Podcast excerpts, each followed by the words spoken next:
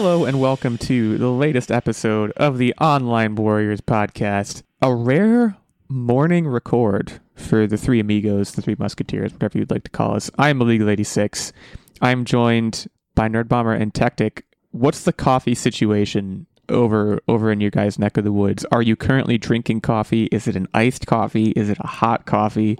Tell me everything you possibly can. I finished my coffee for the morning, but it was a hot pumpkin spice coffee. And I'm not talking like a latte from elsewhere, like pumpkin spice flavored coffee grounds and my own coffee mug made here at home. Not quite as good though, but still delicious. This was a pre-lubricated situation. We're not coming in with the jelly right I have right, at- coffee- right off the bat. I mean, I have. I'm. I'm still, and I, I'm glad that we're going down this road because I, in the summer, transitioned to iced coffee. I am currently drinking iced coffee, but I'm contemplating the switch, considering that we're getting towards fall times. I don't, Nerd I don't know if you drink iced coffee ever, but considering that you're I do. pumpkin spicing it, I would say that you have declared that fall has has begun. Are you declaring that? Are you willing to declare mean, that to yes. the listeners? We went to Barnes and Noble yesterday and we stopped at Starbucks because the Barnes and Noble Starbucks, every time you buy a book, you get a coupon for a dollar off. So of course you have to go to Barnes and Noble Cafe, which is basically Starbucks.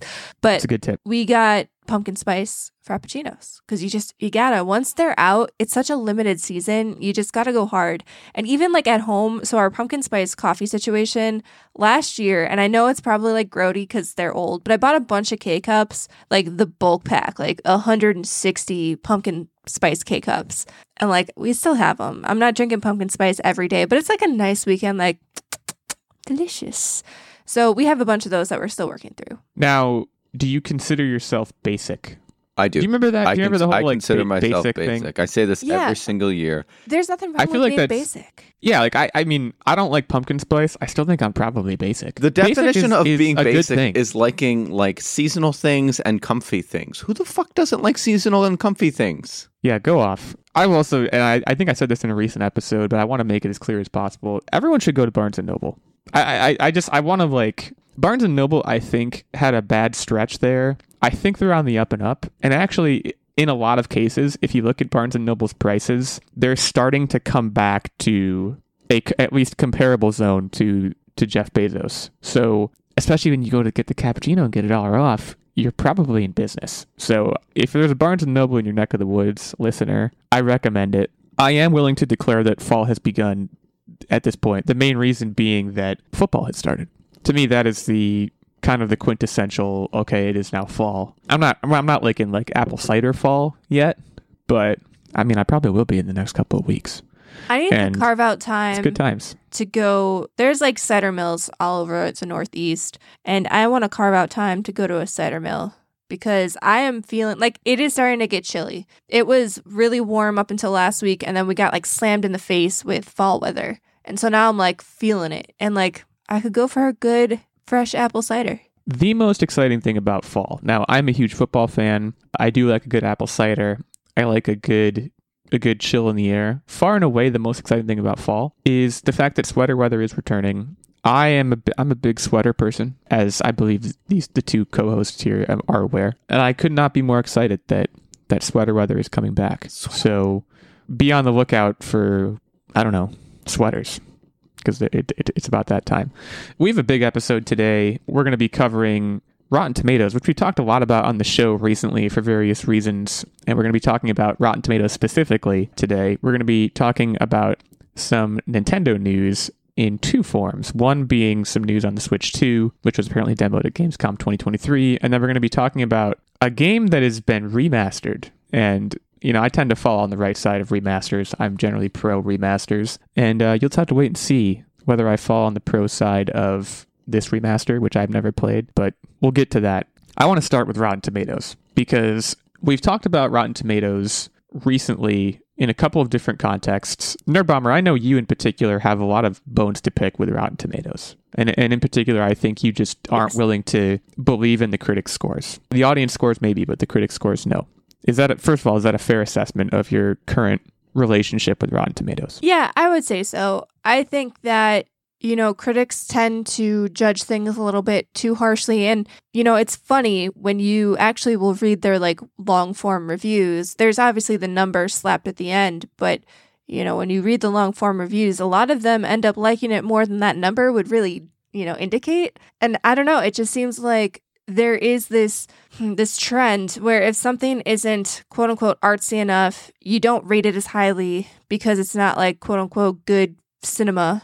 But there are good movies out there that don't need to be this like artsy thing and then get low ratings and then the audience loves it. So like, I don't know.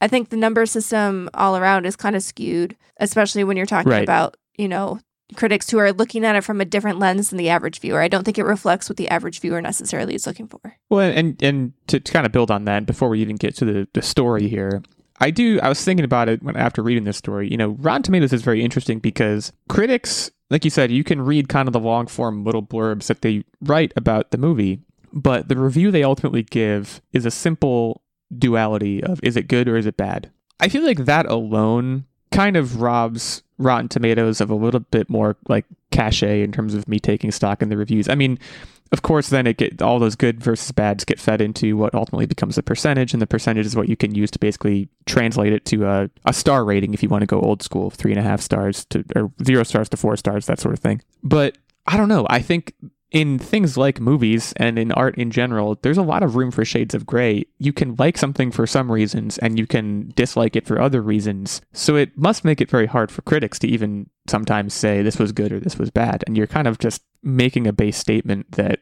loses a lot of context. So, with all that in mind, Rotten Tomatoes currently this was a story that broke last week. Under fire, it was revealed that a PR firm paid critics for positive reviews. For a movie in 2018, a PR firm paid critics to goose reviews of the movie Ophelia, which apparently starred Daisy Ridley, came out in 20, 2018. Now, let me be the first to say, this didn't. I mean, the article goes on to say that it worked because it started rotten and eventually became fresh. It did not work in the context of the fact that I have never heard of this movie, Yeah, so even a little bit. So, it, it's it's I, it, yeah, it goes beyond just this movie. It's more specifically geared towards these smaller independent films, which like in my head I was already suspicious of this when when Nerd Bomber s- said that Slaughterhouse had rave reviews and literally it was only one critic and no one else had really seen it yet.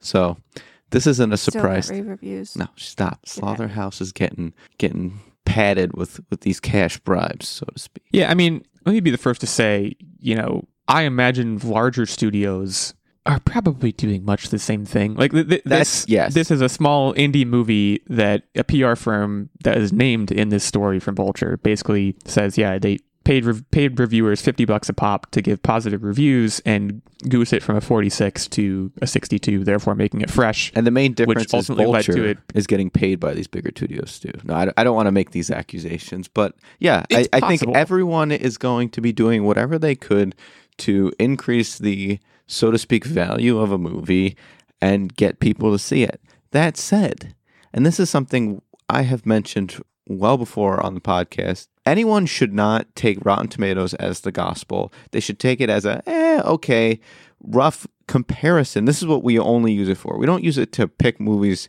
that we're going to just watch. We use it to compare movies, one relative to the other, because that's a better approach to normalizing two movies that you can't decide between. What you should really do to pick your movie is look at the trailer, talk to friends, like watch videos. That's the true meat and potatoes of if you're going to like it. Everyone has different taste. I love mashed potatoes, but you guys might not. I, I will cop to having used Rotten Tomatoes to make decisions about watching movies. Like, like I, I'll I'll own that. I I own a game, a card game, where you have to arrange movies by Rotten Tomatoes scores. Like- Rotten That is Tomatoes a of is, is now it is a lot of fun. There's it's now kind of a part of our culture, and I do appreciate the discussion that's going on and being led by people like Martin Scorsese, who has come out staunchly against Rotten Tomatoes. Like, I think it is worth scrutinizing it as why do we make decisions based on this, or should we make decisions based on this? Because as you kind of mentioned, Techtic, there's so much at stake here. Like, like this story again about Ophelia kind of goes on to mention that when it became fresh, it was picked up for distribution. I think after it was shown at a festival or something. It probably wouldn't have been had the movie been rotten. You know, distributors and all the way down to consumers are looking at these scores and making decisions based on those scores. So like it's it's critically important that a movie have good scores in order to be a commercial success. I don't know the extent to which those two things should be tied together. If they should be tied together at all, it should probably be less. But another thing that this article doesn't really talk about, and another thing that has happened numerous times in the past few years, most notably, I think, with The Last Jedi, is review bombing Yeah. on on Rotten Tomatoes. You know, people basically saying, "I don't like this movie." I think in the case of Last Jedi, it was because it was quote unquote woke, but there really could be any reason. They will go on and they will essentially tank the audience score because the critics aren't going to do that, obviously, but uh, tank the audience score. or if they're getting paid fifty dollars, maybe they will. maybe the critics do. That's true. When I'm using Rotten Tomatoes, I tend to look at the critic score. I bring in the audience score if it's if it's a borderline candidate for for me watching it. I will say too, with regards to my use of Rotten Tomatoes, there have been times when I have watched movies without looking at the Rotten Tomatoes, and if I had looked at the Rotten Tomatoes, it would have saved me time. Like one of the more recent examples, I know I talked about this on the podcast, was a movie called The Snowman. I watched it blind because it had Michael Fassbender in it, and I, it looked good. It was like the worst movie I'd ever seen, and I went Rotten Tomatoes afterwards, and it had like a five percent or something. So there are certain cases I think Rotten Tomatoes can correctly identify things that are beyond the pale as like really, really good or really, really bad. It's when you get in like the The middle ground. probably the yeah like 30 to 70% range where it becomes really really subjective and probably very difficult to even in the case that you're describing Techtic like kind of grade two movies against each other and decide which one to watch if you're looking at a 30% score versus a you know 60% score it's very possible that it's wrong especially considering that it's a subjective opinion so And it's tough to know how to solve this problem because if you went back 20, 30 years ago, there were like main staples in movie reviewing. Like you had Ebert, you know, I, I can't even remember other critics off the top of my head, but you had like specific review houses that would publish in newspapers. There were only a handful of them. You got a decent feel for like how the critic felt about different genres of movies. So you could like read a review and be like, oh, well, you know, they don't like the same type of movies that I like. So maybe this review isn't going to hit home for me. But now, because, you know, the advent of the internet and there's so many different review outlets, there's so many different critics out there, it's just, it's hard to distill all of the information that we have down. And I don't know what the solution is because the easiest thing is to try to come up with, you know, an aggregate score for all the critics. But it almost feels like we need something like an algorithm where, you know, if you really care about cinema and review scores and finding something that's aligned with your taste, you could almost like rate movies that you like versus dislike, and then it would show you other reviewers who f- kind of fall in that same taste profile and then how they feel about Right. movies. But, you know, like I said, there's so many different critics now. I don't even know how that would be possible. A good example too of this, you're going to enjoy the movie regardless of the tometer, to, tomaters, tome- Tomato meter? tomato meter. tomato meter It's hard. I like that instead, though. Can we just call it the tometer? I when I was younger, I loved the movie Underworld. That has a 31% on Rotten Tomatoes. That just feels not cool. Yeah, I I think everyone has an example of this. Like, let me look it up really quick. I believe the 1999 Mummy, which is like one of my favorite movies ever. I think it has like a 40 something on Rotten Tomatoes, and it is to me indubitably a better movie than that. Okay, that's a 60, but like. Come on, that movie is now like a cultural icon. Like, I don't, I don't even think I'm being biased there. I think most people that see that movie love it. It's, you know, the other thing about this, and another lens to kind of look at this through, is the fact that movies have changed pretty drastically since Rotten Tomatoes started, right? Like we've heard so much about how the mid-budget movie, you know, r- these days there are either big budget franchise pieces or there are indie movies and the in-between stuff is so much less prominent. I, I wonder the extent to which that factors into this. And, and the other thing about it too, and kind of going back to how much cachet Rotten Tomatoes has, whether it should or it shouldn't. Have you guys ever seen on Twitter or X or whatever we want to call it now? There are accounts that will literally say like X movie that's coming out on Friday debuts with X percent on Rotten Tomatoes. I see tweets like that all the time. And maybe because I'm like big on movie t- Twitter or something. But you will click it and it will say like, yeah, it has a 70% on like four reviews or something. Like it's it's I think a lot of the problem here is that people are looking at these scores without context of any kind. It, it's trying to boil it down to one number and one metric, which I appreciate, but at what cost? I think is like the general question. And, and again, kind of swinging it back to the story here, when PR firms and like I said, most likely studios can game it like this, what value does it even have anymore?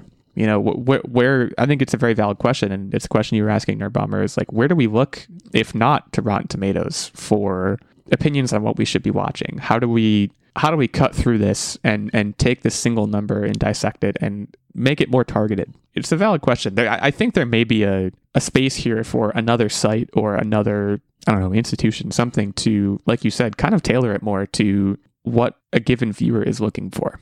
There may be things like that out there already, but if if there are things like that out there already, I don't know about them. They're not as culturally pervasive as Rotten Tomatoes is. I just have to give a quick update, by the way. So, Techtic was right. There's not a lot of critics reviewing Slaughterhouse right now, but it has a great Rotten Tomatoes score based on the audience score, which has over 100 users giving us that information. So, Sus. Sus. just saying, it's got a 92% audience score with 100 plus ratings. Okay, I did just check your work. I mean, 71% on seven reviews. That's better than a sharp stick in the eye. Chrissy C says, surprisingly great movie that I would watch again.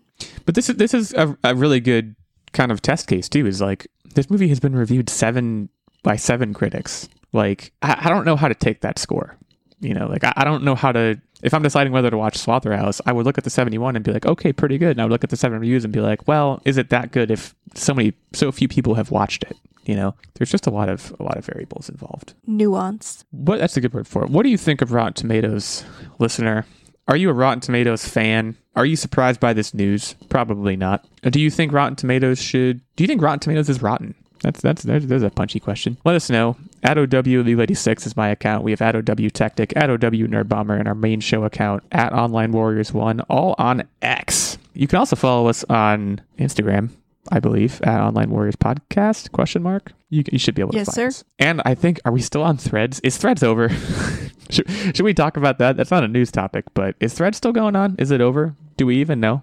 I've heard a lot of nothing about it in the past few weeks. Yeah, we're technically on threads. I have not been doing a great job. We were not getting a lot of traction on threads. It's it's tough. I don't know if it's still a thing. If you're using threads, please let us know. I was not, to be clear, I was not grilling you on like what is our Threads presence like. I was more like, is Threads still even going on, or is is it like a Google Plus situation where like it just kind of like had a big start and then fizzled out? I feel like I'd be hearing about it a lot more if it if it was actually like going on still. Someone can let us know about that if they want to hit us up on on X. Let's move on to the Switch 2. Nintendo reportedly demoed the Switch 2 at Gamescom 2023. The main plot point here for me, I mean, uh, you know, this was a closed door situation. We haven't seen anything. We don't really know anything. All we can do is speculate and say what we want. The main thing we have been told, uh, based on this article, is that performance is quote unquote comparable to PS5 and Xbox Series in terms of visuals. Now, I will say that's a good start. I'm also going to go out on a limb here and say, in the context of the Switch, I don't know that I care. Like, is is that a for what Nintendo is known for, for what games it produces, and for what games people play on it? Is that of critical importance? I I, kind of want that to be a think tank question here, and and if not that, what would you like to see from from the Switch 2? Is I guess another question. Another major question that's outstanding is backwards compatibility, which we don't know anything about yet. But this is expected to come around in 2024 sometime, so we should talk about it now because we'll know soon what it is. So it being comparable to the PS5 is huge, right? Everyone who maybe was on the fence with getting a Switch is mainly because they want to see, you know, graphically beautiful resolution. And now what we what we understand is the Switch is actually doing some really clever things to achieve this comparable performance to a PS5. They don't necessarily have the hardware,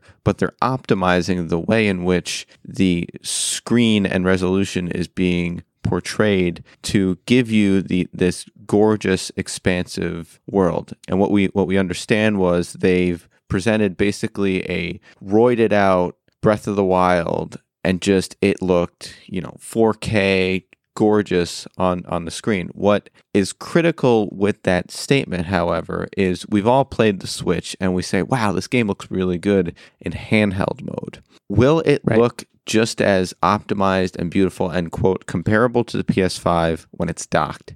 And that's something we still need to understand and really clear up because as as we've said, this is kind of what we've heard through the grapevine and nothing has really been physically seen by us peons, so to speak. I, I want to again. I like. I don't think like Nintendo games and Breath of the Wild is a good example. Like they're not striving for photorealism in any way. So for me, the graphics isn't as important as, say, the solid state drive from the PS5. Like to me, that would be a much more significant draw for me to, to buying a Switch 2, which to be clear, I don't think I have any intention of buying a Switch 2 unless they come out and it like cures cancer or something. You would never buy one? If it Not cures that, it's not that I would never buy one, but like next year, I certainly don't plan to. I just have I just have no need for it. But yeah, I, I again, I just I don't think the triangles are the important thing here. In, in terms of handheld, something else I wanted to mention, it has been I don't know if it's rumored or confirmed that it will be it will have an LCD screen as opposed to an OLED screen. Now, That doesn't I guess bother I me. could probably.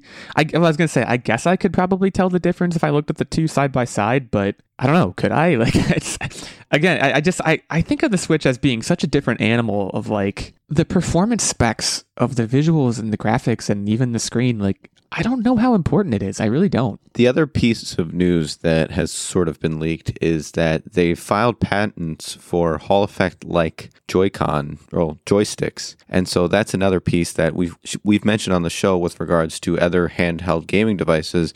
Their move to using the Hall effect joysticks and how important that is for anti-drift. So they again they're continuously improving on what the Switch One brought us and to just take it to the next level. And do you want to know what my opinion of the Switch 2 is? If you have a Switch and they can play the same games, okay, I can see your stance of, you know, why why would you bother buying a Switch 2? However, what the Switch 2 is doing by having these people clamor that it's comparable to the PS5 is they're now redefining what the next generation of console hardware is, right? We've already seen the PlayStation 5 handheld cloud streaming device. And so we Right. know that the market as a whole has this huge desire to go fully portable while giving you high resolution. And the Switch 2 and its debut is being the pioneer, which in a business, that's where you want to be. You want to be ahead of everyone else, striving forward while, and I'm going to quote you directly because we've talked about this prior to the show, while your PS5 is collecting dust. Yeah, no, I- and that's a really good point. I totally agree that I think the direction generally is and should be taking something something like the PS5 experience and making it more portable. So if that's what the next generation is, if that's the defining characteristic of the next generation, I'm all about that. And, and you know, Nintendo has the benefit of basically saying, "Hey, this is what people want, and we were here first. So yeah, I'm on board with that. The other thing, I, going back to the Joy-Con drift thing, I will say that I'm glad you brought that up as well because that is one of the few things about the Switch that I have, I guess, experienced negatively about it. That is a real thing, and like I don't, I don't, I don't know that I'm You like using Joy-Con my drift? Joy Cons. Yeah, I think just in one of them, but yes. So that is And there's there's third party controllers that exist now that you can replace with, but like you shouldn't have to, right? It should just work. Yeah, yeah. It should be a little bit more more robust than that. I don't know, Nerd Bomber. Any anything you're on your wish list on the Switch 2 that has not been mentioned? I mean, it's it's hard for me to like sit here and be like, this this is the Switch is perfect. There's something to fix because I'm sure there is. But like, I don't know. My wish list is very short for what this could give us. No, you know, I would love to see, as we've mentioned, you know, a little bit better graphics. One of the things that was a little bit frustrating, so Pokemon Scarlet and Violet was phenomenal. I really enjoyed my experience. And I know we talk about like triangles don't matter, but there was some wonky graphic stuff going on with that game that I think it definitely took you out of the experience a little bit. It was funny after a while, so you just kept playing and you're like, oh, ha ha ha, I'm clipping through my Pokemon. Or, oh, now when I put it on my TV, this looks like crud, but that's fine. I'm having fun. Like, I would like to just be able to experience that game without that sort of issue. And there is a noticeable graphics difference between high end games on the Switch and the PS5 and the Xbox. And I'm not saying that, you know, triangles is the most important thing because it's not. But I do think that, especially with the advent of the Switch or the Steam Deck and all of these other handhelds that have shown that you can still have good graphic fidelity on a handheld unit, like I just think they need to do something to catch up with the rest of the class. And so I'm Certainly. very I'm hopeful that this will kind of address some of those problems. I do think too it'll give them more power and more options when it comes to their first party games. I don't think anybody's expecting, you know, like a God of War type experience coming out of the Switch, but if we got say like a Zelda game that could have full cinematic cutscenes with voiceovers that look like chef's kiss like you're almost in a movie theater, that would be pretty dope. And I think it also limits you know, some of the games that can run on it because stuff like, oh boy, what was that zombie game where you parkoured a lot? There's that, there's Kingdom Hearts, but like those things, if you wanted to play them on Switch, you have to stream them. And like Well, yeah. that's not a great Yeah. experience. So if like you can get that type of game to You're run on the Dying Switch- Light. Yes, thank you, Dying Light. All, like those games are technically on Switch, but you have to stream them from the cloud. And if they can find a better play experience than having to stream from the cloud, that would be swell. So Well, for yeah, for for me, the the example of that, I guess, and I've never bought this game. I've certainly thought about buying Doom Eternal for a while. Doom Eternal you can get on the Switch. Do you want to? Like, like I, I do think that is. I don't know that Nintendo has any interest in carving out any space in that genre or type of game relative to the other consoles, but improving graphics would be a way to do that. Like if I'm going to buy a game like Doom, Doom Eternal, I'm probably not going to buy it for the Switch because it's not going to look as good. I'm going to buy it for my PS5 or PS4 at the, at the time or whatever. So, but I, I guess I, I question if they're interested in that, or like you said, if they're even interested in taking a game like uh, taking an IP like Zelda and and supercharging it and giving it 3D cutscenes. Like I don't know if they want a lot of that. these game developers are not only interested in getting on the Switch platform, but are actively kicking themselves for not getting on the original Switch due to its mass popularity. True. True. Another thing I'll mention as as we tail off on this story too, there are a bunch of games that are supposed to be due out between now and the end of the fiscal year, which is uh, the Switch is coming. Switch Two is coming in the next fiscal year, so they're trying to cram a lot of the existing Switch titles kind of down our throats in the meantime. Metroid Prime Four is supposed to be one of those, which I find very puzzling and confusing because we haven't heard a thing about it yet. But that's just a sidebar from me on Metroid Prime 4 because I am who I am. So yeah, Switch 2, what do you want to see? Hit us up at the handles we mentioned earlier in the episode. Let us know what tickles your fancy or what would tickle your fancy about a Switch 2 or if you think the Switch is just just going to roll with that for a while like me. It's really it's really your call. So right now we'll go to break. As always, before we go to break, I would be remiss if I did not shout out our fantastic Patreon producer, Mr. Steven Keller. Stephen was with us a couple weeks ago on the show. That was one of the many perks he received as part of his Patreon subscribership at the Knight level, which is the highest of our three levels of support. At the Knight level, you get access to the monthly secret segment and vlog, of course. You get the occasional guest spot, as Steven got. You get this producer shout out on every episode. And you get input into the weekly game segment, which I believe Techtic is hosting this week. There's also a Squire level of support, which gets you access to the monthly secret segment and vlog, and a page level, which gets you access to the monthly secret segment. So over at patreon.com slash online warriors podcast, you can check out the deets. You can say hi to us. You can say hi to Steven. You can join this community. You can consider supporting this show, which hopefully, if you're listening at this point, you like it because you've either listened to multiple episodes or you're halfway through the episode and you haven't shut it off yet. So thank you for sticking around. Thanks again to Steven. We'll be right back to talk about gargoyles. Do you love Marvel but are tired of hearing Cheeto stained white guys talk about it? Are you hoping to see the X Men and Avengers face off? Do you secretly want to be Jessica Jones or Daisy Johnson? Or do you want to be with Valkyrie? If so, you've found your new favorite podcast. We're your hosts, Madam Chris, And Madam Amy, and we are here to give you the commentary you want. Marvel, minus the mansplaining. Find us wherever you get your podcasts and visit us at themarvelousmadams.com. Madams assemble.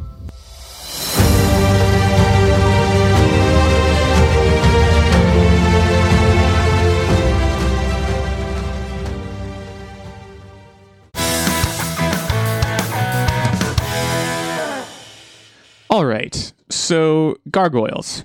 This was a game. First of all, this this was a game.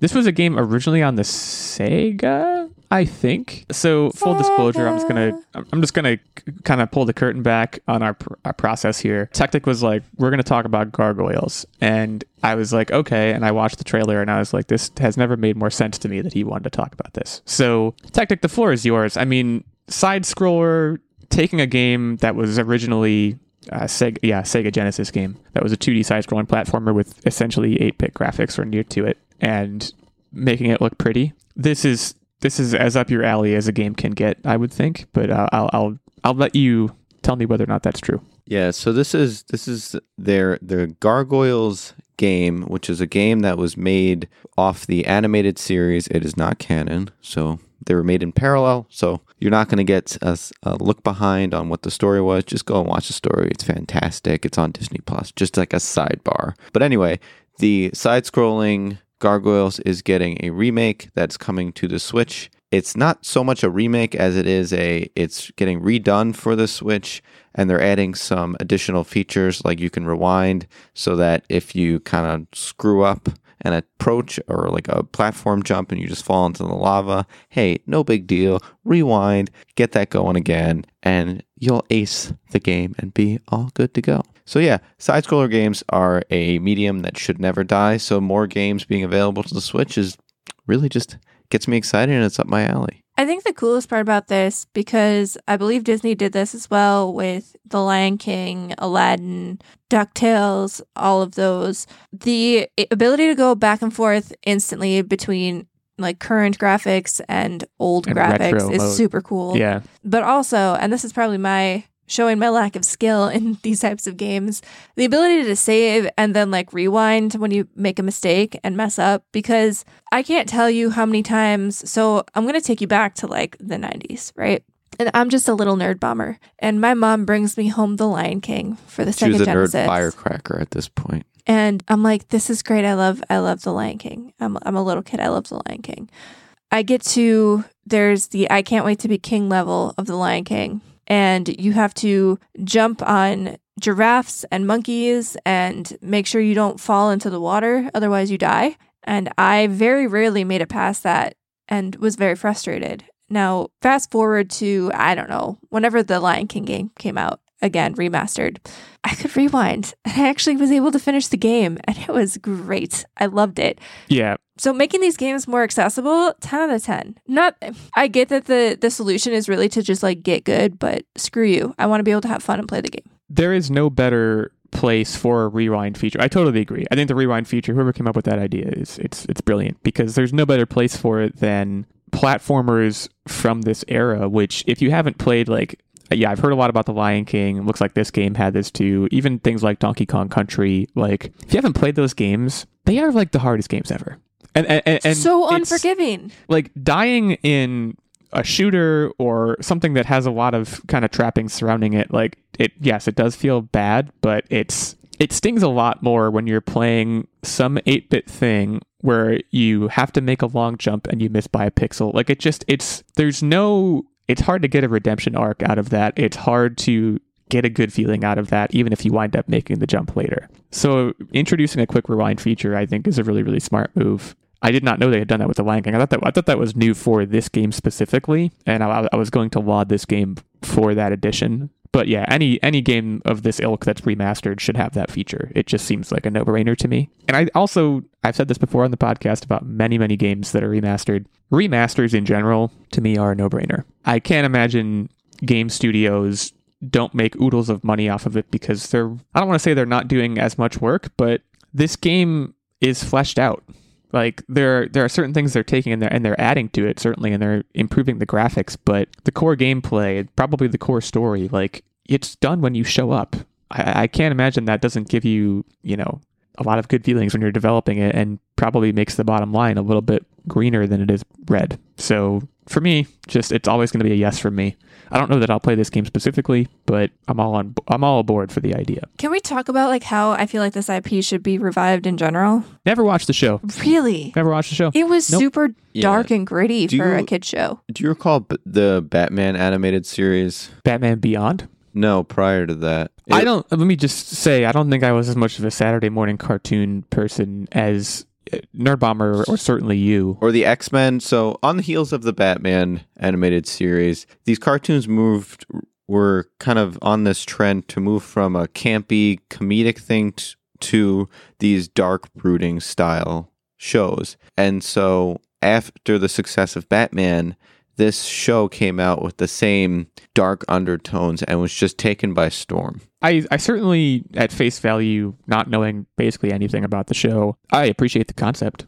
It's, he's a gargoyle. I assume he comes to life at night and does stuff. Sold. Like I, I, gargoyles look cool. They can be menacing. They have a lot of darkness surrounding them. I, I can appreciate the concept, but for me, that's that's that's the water's edge. If I were to play this game, it would be for the gameplay, probably not the story content. But as you said, it is on Disney Plus, so at some point. Maybe if I get bored, I'll look in that direction.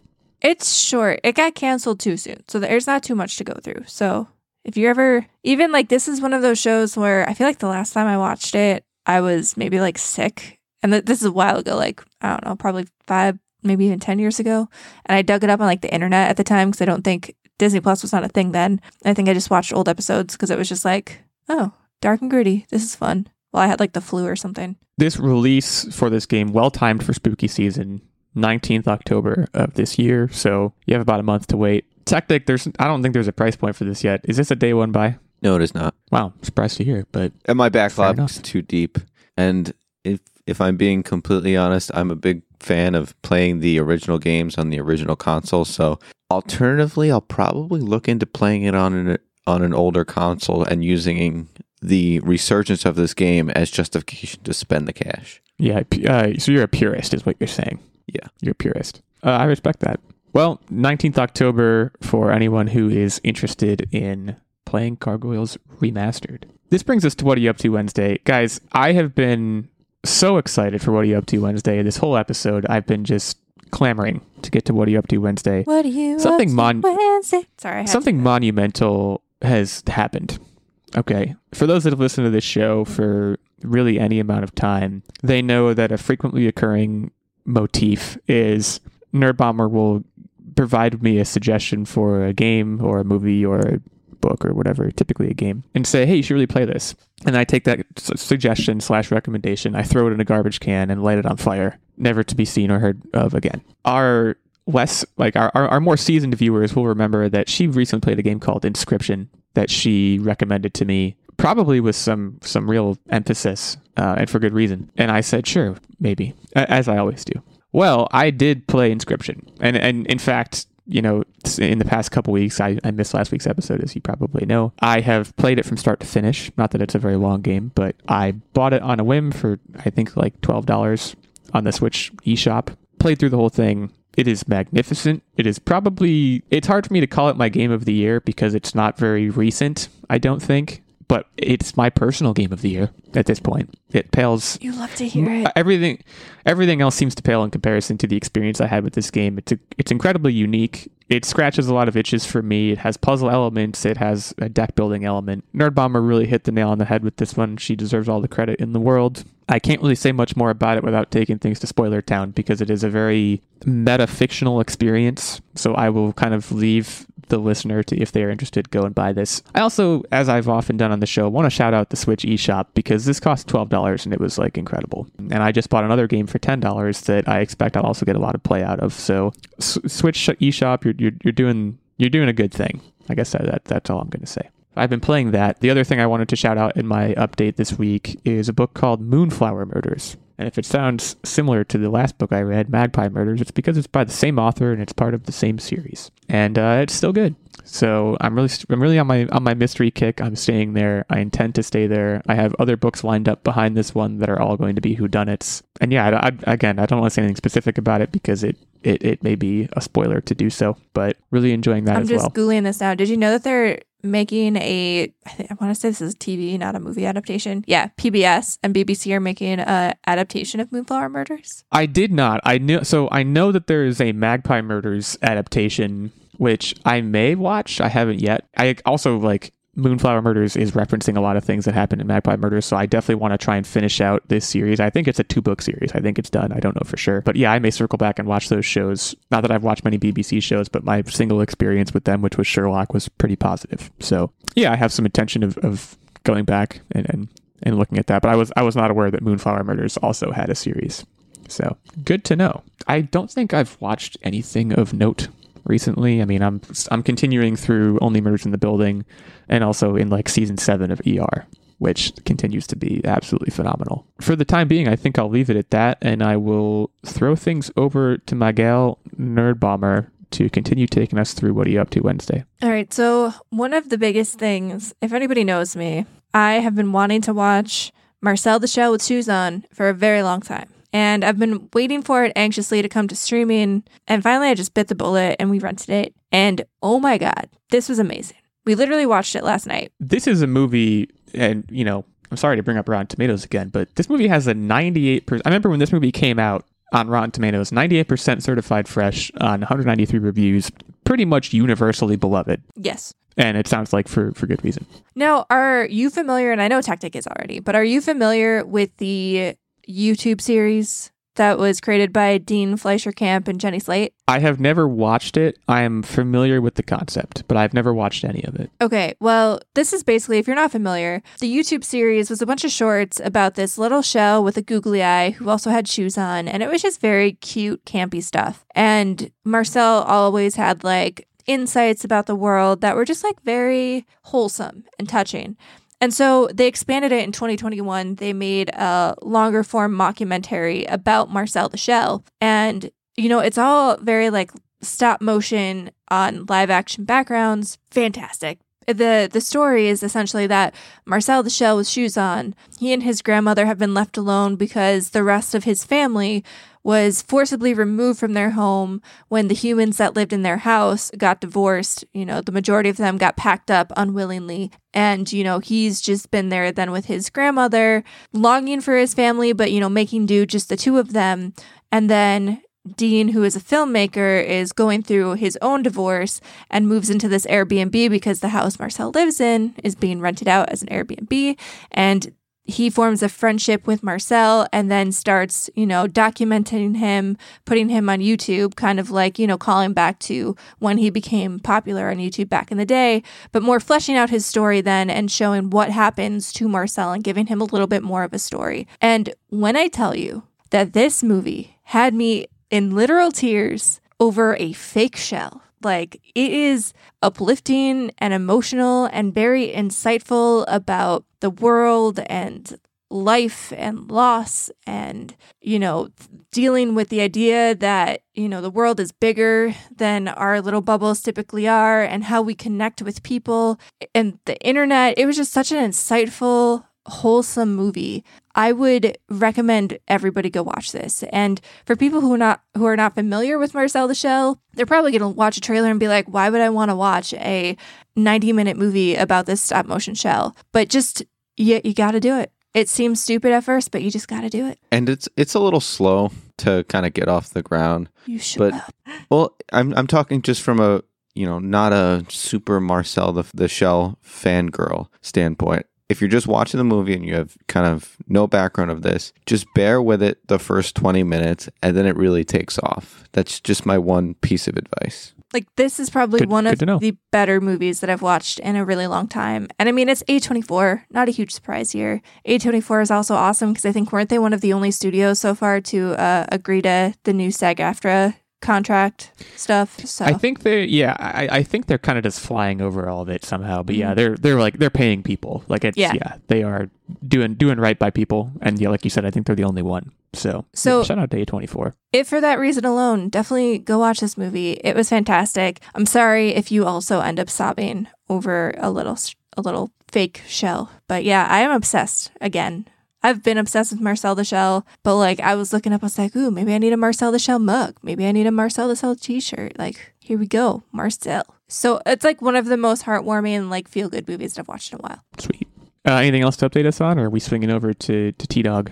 I mean, that was the main update. I'm still playing Detective Pikachu, working my way through that. I have Starfield downloaded on my Xbox, but I have not started that yet. I feel like once I get into that, it's going to eat my life. So I've been waiting and holding off a little bit. When the weather gets crappier Yeah. and I have a little bit more time, I will probably be in that world forever. I think that's a really good plan based on what I've heard about about Starfield and, and yeah, how we've talked about how deep it is. So yeah, Techtic, you want to close us out here? Yeah. So we finished the after party. I want to give props to Nerdbomber. She accurately figured it out before we knew who it was. Season one or season two? Season two. It's actually my secret segment for last month was about the Afterparty and about how I did not care for it.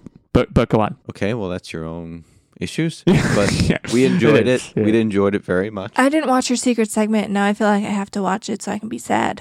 I mean, that's your decision. I don't know. I gave it a three episode shake and it wasn't doing it for me. I appreciated the concept, but I couldn't. I wasn't. I wasn't jiving with it. I do think this season is a little bit better. But you continue. didn't finish? You're a psychopath. Anyway, so we finished that, enjoyed it. It's always a good time. It's a great show to watch. Illeagle has no taste. And then the other thing is That's true. I started my so those of you who follow our YouTube channel, you know every now and then I sprinkle in a DIY project, and I've kind of just fallen off the wagon on that as a whole. And the only thing that I am consistent with is coming up with a Halloween gadget that I make myself. And so I have started my plans with a Halloween gadget and got a this little $30 like mini projector. It's it's kind of amazing. It's like about the the cross-sectional area of a cell phone, but it's thicker but like that's very small for a projector and it's the quality is pretty good. I'm i'm thinking of doing something where i either project my face or make some kind of decorations come to life on their face. Like they'll they'll be blank and then their face will be just a projected movie a little animated thing. So something along that vein but at this time i'm just kind of playing around with its capabilities and tbd so that's a lot of fun. Yeah, your your face your face is scary. yeah. That's true. yeah I'm kidding, man. Your face is great. and with that i'll save some other stuff for next week So that means it's it's time for you to take us to Quiz Town. You're the you're the quiz conductor today. Let me update on the records before we get into it. Techtic, you're the top dog, my friend. Nine and eight. Nerdbomber eight and ten. Your boy Illeagle eighty six eight and eleven. Steven three and one. Congrats to Steven. That's a solid record. So what this means is that Nerdbomber and myself this week are playing for second place and to avoid the dreaded punishment. So I'm uh yeah I'm invested. I mean I always am, but more so this week. We're getting close to the end of the year, guys. Where did the time go? It, it's it's it's coming up. So interestingly enough, the topic is actually gargoyles as well. So this, we're getting a double header on what the, the gargoyles content is for for this. which I've previously mentioned that I know nothing about. So let me just hedge a little bit before we begin. I mean, to be fair, even though I know about the show, I would have no idea what the statistics are. So Oh yeah, th- this has literally benefited me in the past. I, in fact, I think the last time I won, it was something I knew nothing about. So uh, yeah, I'm I'm I'm game. All right. So then I'm just going to throw it out there. I don't remember who goes first, but the first question is when did Gargoyles the animated series first air? It would be it would be Nerdbomber. Her record is better. I think it's going to be 1988. Just swing in here. No, it's it's later than that. In, in fact, what I'm going to do is I'm going to use my plus one immediately. 1989. Hat out the kitchen. So illegally uses his plus 1 to great avail. The Gargoyles animated series aired October 24th, 1994 and ran till February 15th, 1997. Within that window, how many episodes were there? Oh, uh, pff, very few. T- uh, 24. 24. I'll go ahead and use my plus one here, 25. Because I think it was only on for a couple seasons, but I feel like they were long ish seasons. So there was a total of 78 half hour episodes produced. The first season had 13 episodes, the last season had 13 episodes, and the second season ran for a total of 52 episodes. That is where the meat of the lore was contained. Well, I mean, back in the day, a lot of the animated shows and even like sitcoms, seasons were super long. Like we're they so would have used at least to 20 episodes. yeah, we're so used to them having like 10 episodes max now, but it used to be like triple sometimes obviously what is five times the number? Is there a word for that? I don't know. the the standard for hour long shows back in the day was like 24 or 25 episodes so yeah not so much anymore but yeah not, so we both plus one and it's now that we have a, a clean slate three question quiz Okay, so now we're going to get into a little bit of facts about gargoyles themselves. So, if you didn't know, gargoyles were actually used as a decorative piece to channel the flow of water off of rooftops. There was plumbing inside of these bad boys. When were they first used this way? This was like Gothic times. I don't know when that time period was. 1200. it's an extremely strong guess it's actually the number i was thinking of i'm going to go earlier and say 900 because i think it's somewhere in there So, the first appearance was between 1200 and 1220 Oh. AD. What? Nerdbomber takes this one. And the reason why I clarified using them as to flow water, because technically the definition of gargoyle is a large statue. And those can be taken way, way, way, way, way back into history. well i mean i couldn't have done anything so The Well fact done. that I literally pulled the Gothic era out of my booty hole, incredible. Her booty hole's pretty gothic. that's true okay well I, I, the pressure's on me now So, a famous fixture containing gargoyles is the Notre Dame Cathedral in France. How many gargoyles are on this cathedral? And I'm talking originally. So, like, I appreciate this question. So like we're not going to do oh well there's like this many left because of erosion and stuff. I mean, Notre Dame or Notre Dame, if you want to get French with it, it's a, it's, it's a sizable building. I'm good. 24. I'm going 24 again. I, I used that answer and it didn't work, but I'm going to use it again. Well, so it has like multiple spires and it's a big building. And I feel like they were not only just on corners, but I feel like they were like sprinkled throughout and on different levels as well. I'm going to I'm going to swing for the fences here. I'm going to say 40.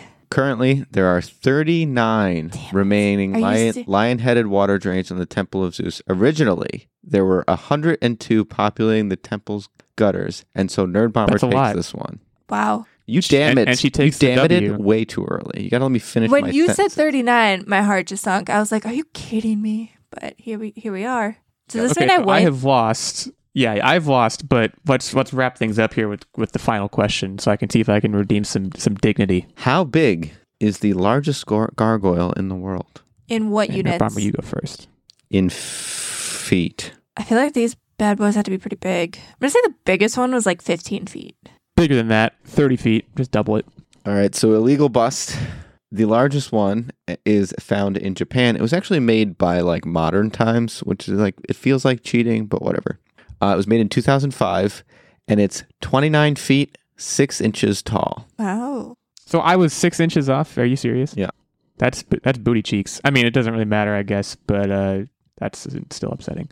Okay. Uh, well, Nerdbomber moves to nine and ten. I move to eight and twelve. Punishment is a real possibility for me at this point, which I don't love, but there's a there's a whole lot of year left. So I said I didn't know anything about gargoyles, and it turns out that I was basically correct. We thank you all for showing up, spending some time with us, listening to this show. If you want to head over to Apple Podcasts, leave us a review there. We would appreciate it. Whether it's good or it's bad, it gives us something to operate on. Have a great week.